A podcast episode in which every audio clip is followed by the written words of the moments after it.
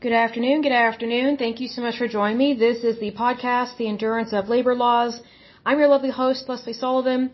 Today is episode 255, and today we're going to take a more detailed look into the Internal Revenue Code. So this is what the IRS use and um, how they basically decide to tax you, whether good, bad, or ugly.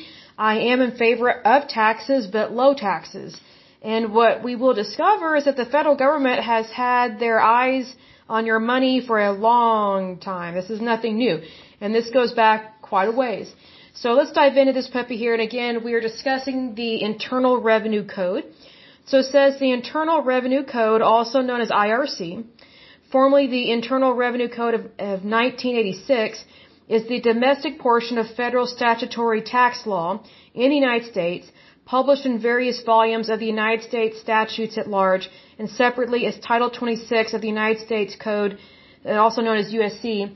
It is organized uh, into subtitles and sections covering income tax in the United States, payroll taxes, estate taxes, gift taxes, and excise taxes, as well as procedure and administration. The code's implementing federal agency, of course, is the Internal Revenue Service. A little bit of history about this.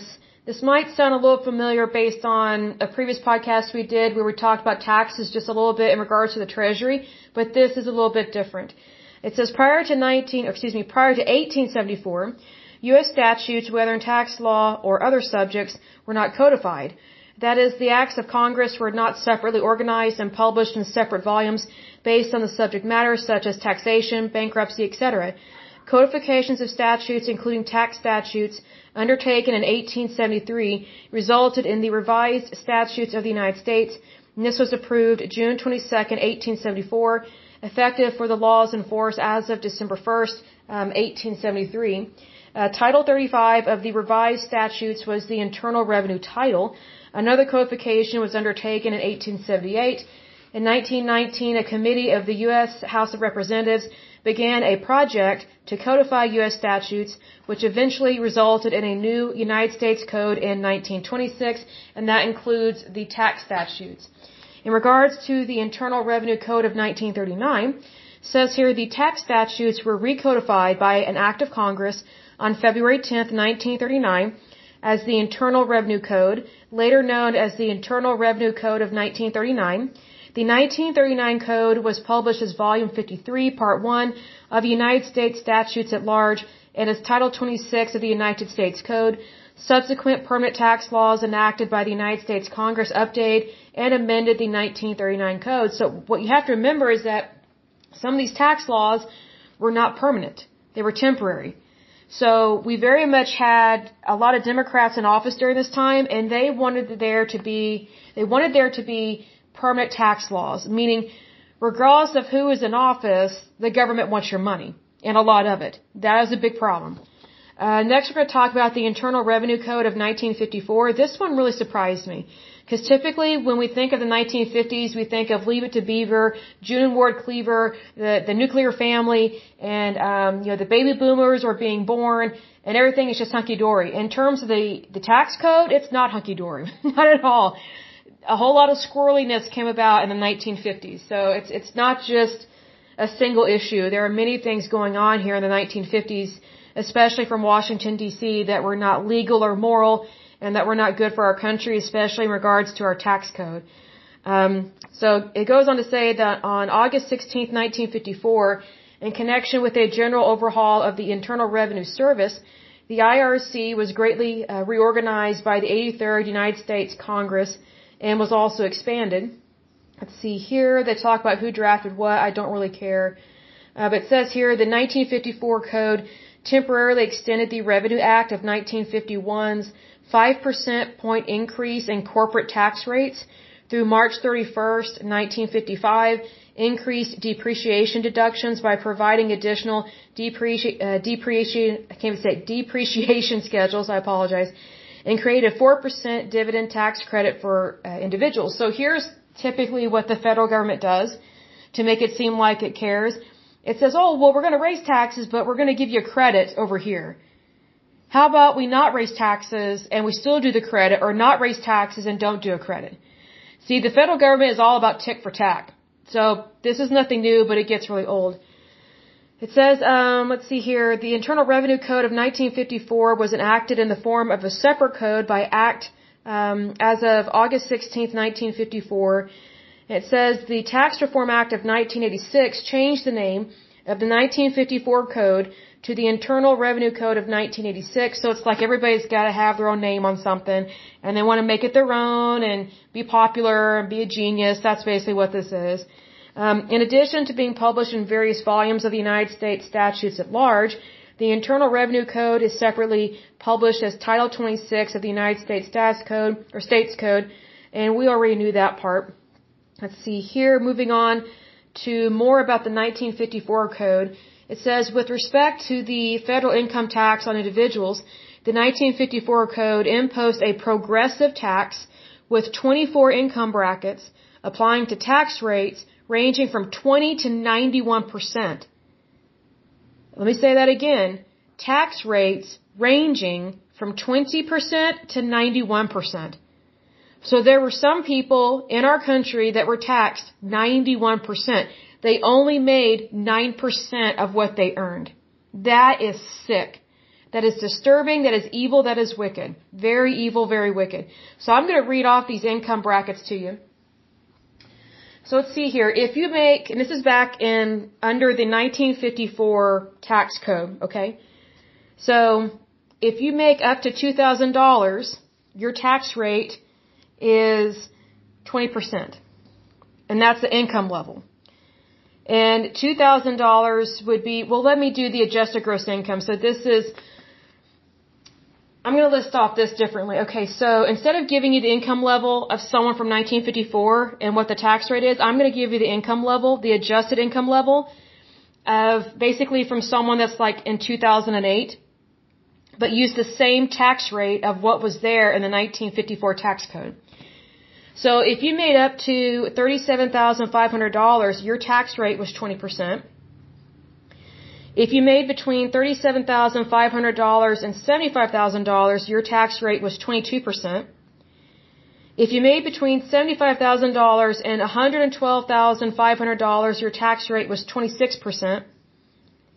If you made between $112,500 and $150,000, your tax rate on your income was 30%. If you made between 150K and $187,500, your tax rate was 34%. If you made $187,500 or up to 225K, your tax rate was 38%. If you made in between $225,000 and $265,500, your tax rate was 43%. If you made between $262,500 or $300,000, your tax rate was 47%. If you made between $300,000 and $337,500, your tax rate was 50%. If you made between $337,500 and 375K, your tax rate was 53%. If you made between 375K and 400, uh, can't say $412,500, your tax rate was 56%. If you made between $412,500 and $487,500, your tax rate was 59%. If you made between $487,500 and $600,000, your tax rate was 62%. If you made between $600,000 and $712,500, your tax rate was 65%. If you made between $712,500 and $825,000, your tax rate was 69%. If you made between $825,000 and $937,500, your tax rate was 72%. If you made between $937,500 and $1.25 million, your tax rate was 75%. If you made between $1.125 million in between up to $1.3125 million, your tax rate was 78%. If you made between $1,312,500 and $1.5 million, your tax rate was 81%. So here, if you're making over basically a million dollars at this point, you're paying 81% right off the bat to the federal government. You're only keeping 20%, technically 19% of your income. That is sick. The next uh, tax bracket or income level is if you made between $1.5 million and $1,687,500, your tax rate was 84%.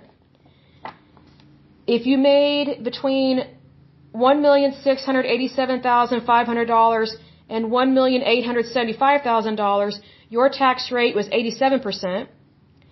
If you made between $1,875,000 and $2,812,500, your tax rate was 89%. If you made between $2,812,500 and $3,750,000, your tax rate was 90%. So now, if you're getting up into the 2 million bracket, you're paying 90% of your income to the federal government. So now you're only keeping 10%.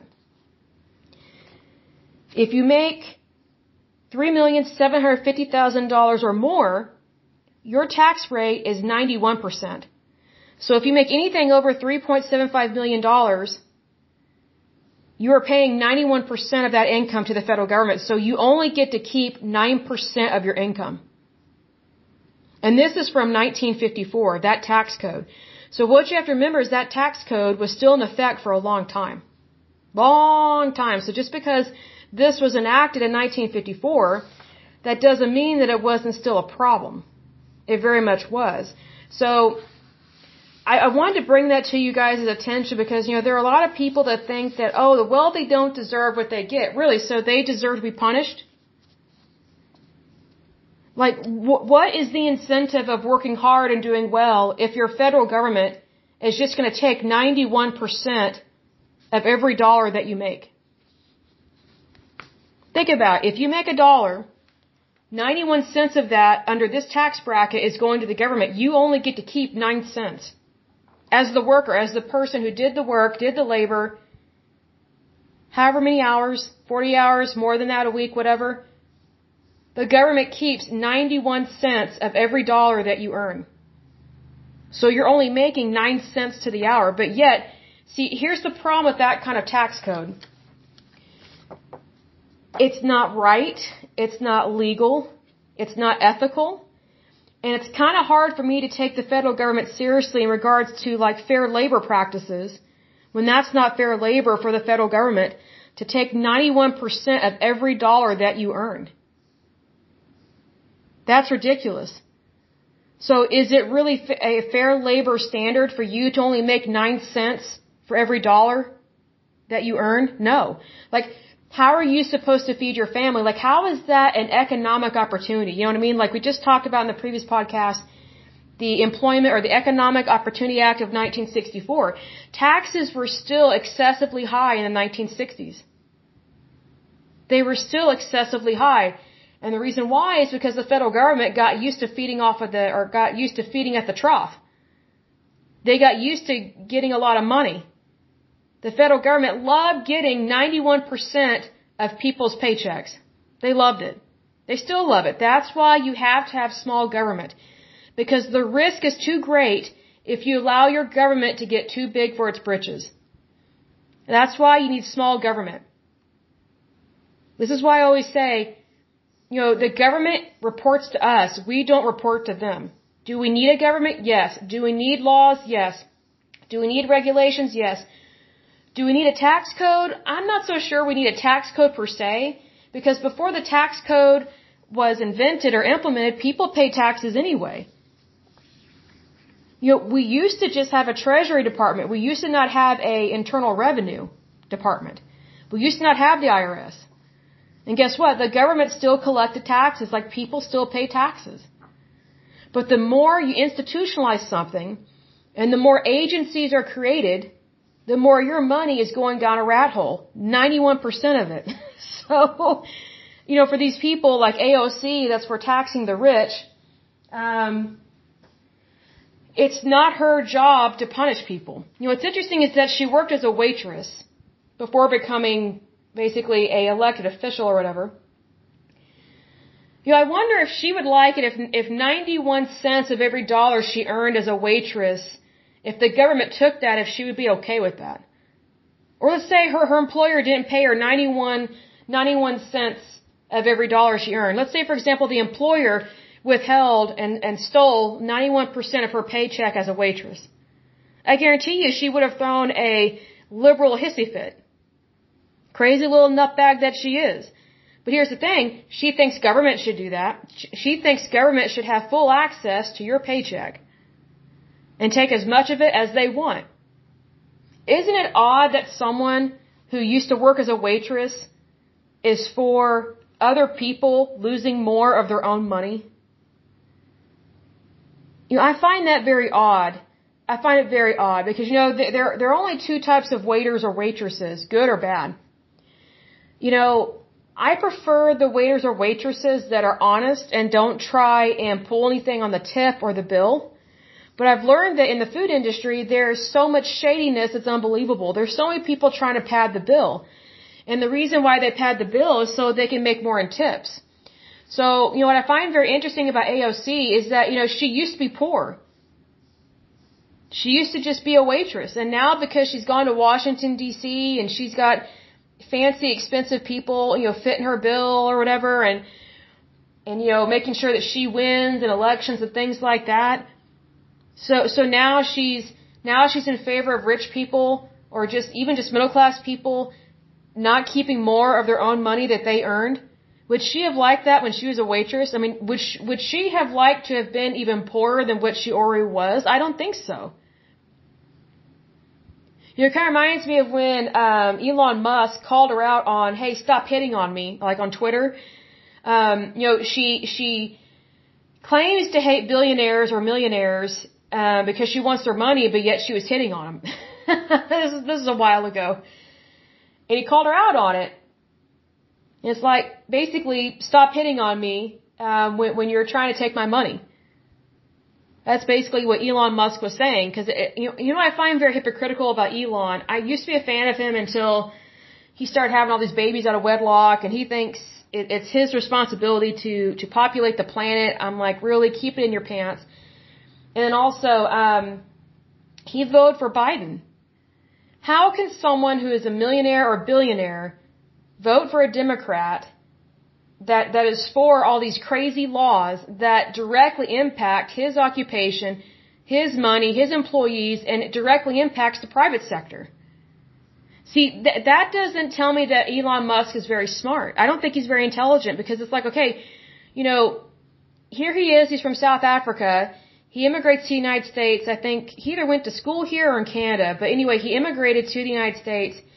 It's like, okay, well, you know, there's no way that he could have made this kind of money in South Africa. And South Africa is a very corrupt country. It's it's not a good place to live or to raise a family, not by any means. But it's like, okay, um, why would you vote for someone like Biden when when you experienced that kind of lack of leadership in your home country? It's like, why would you vote for that? And why would you vote for someone that would hinder your business?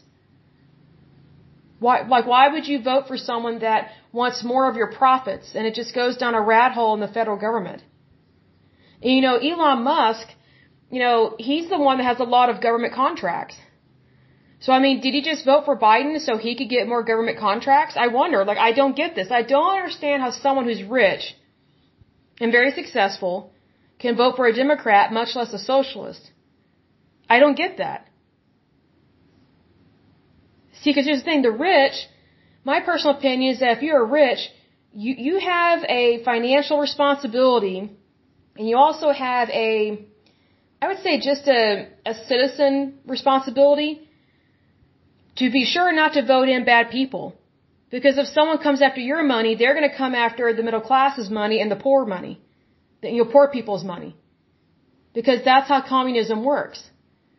But see, here's the thing: rich people sometimes they get really stupid. You know, the more money they make, they they have this elitism. Like I I don't watch Elon Musk anymore in terms of his interviews because I'm like, okay, it's just a pompous, arrogant tick. I mean, it's just like, okay, how can you vote for Biden and yet be for, you know, being successful and being your own man and owning your own company? And it's like the federal government if you enable it and you vote stupid people into office, they want to take your company away from you. They want to take more out, more out of your paycheck. I mean, you know, would Elon Musk like having to pay 91% in taxes?